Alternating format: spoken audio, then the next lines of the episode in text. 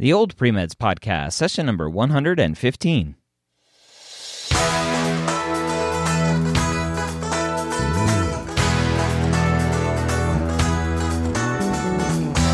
You're a non traditional student entering the medical field on your terms.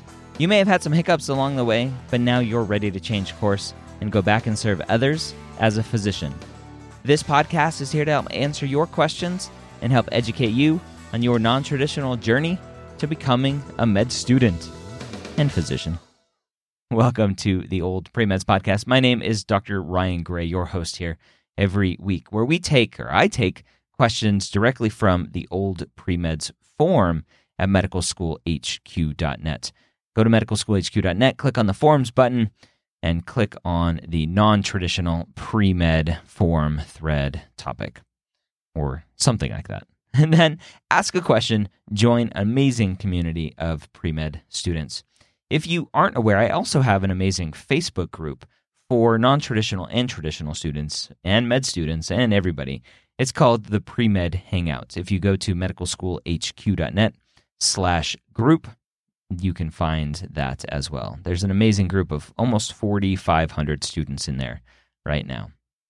This week, we have a great question from a student who's in a postbac and wondering about taking classes at another university while in a postbac. And this is a very common problem that traditional and non traditional students have.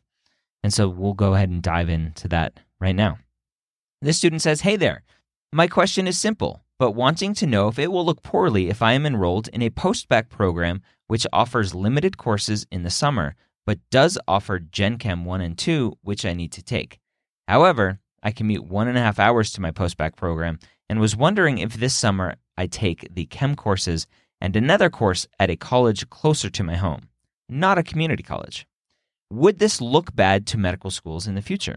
I also have three other transcripts from my undergrad. I moved often during undergrad, so I'm trying to avoid more transcripts than necessary in case this looks poor on my application.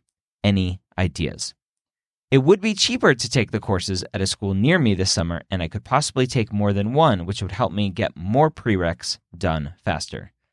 All right, so here's the dilemma, right? This student is doing a postbac, which offers the classes that we'll say he needs to take. But he can not commute one and a half hours to the postbac and take the courses closer at his college. But he already has three other transcripts from undergrad. And so I look at this and I wonder, well, why are you in a postbac that's one and a half hours away when you have a college next to you? And this is a dilemma for a lot of postbacs. So I'll just talk about this for one second a lot of students will look at a formal postbac and go, oh, that's better. Why is it better? I don't know. There are some reasons to do formal postbacs, and there are some reasons not to do formal postbacs. If if you have a college right next to you that has all of the courses that you need to take, and it's easy enough for you to take them there, take them there. That's called a do-it-yourself postbac. You just take the classes at the university. If you need the structure and pre-med advising and MCAT prep that a postbac a formal postbac may offer you, then check into it. It's going to cost a lot more money, but check into it. And so this student already has a lot of transcripts, and that may be a concern in the future. I don't know. Nobody knows. There may be one dean of admissions, director of admissions out there who looks at that and says, hmm, why are there so many transcripts? Why did this student move so much from school to school? Do all the transcripts look good? Are the grades good? My assumption is no, or else they wouldn't be doing a postbac unless they were a non science major going through undergrad. And so if the grades are bad and you're moving a lot, there's some some questions that pop up. Will that prevent you from getting interviews? Probably not, but you better be prepared to talk about it. You have to be prepared to talk about anything in your application, and that is one thing that could come up. And so, for the question today, should this student take, uh, not community college, should they take courses at the college closer to their home during the summer? Why not? Go for it. If you have a solid reason for doing it and you can explain it if it comes up, go ahead. That's at the core of everything that you do in this process. If you can explain it, go ahead. If you are okay with the fact that there may be somebody out there who scratches their head and says, hmm, I know this postbac. This postbac I know offers chem. Why did they take it somewhere else?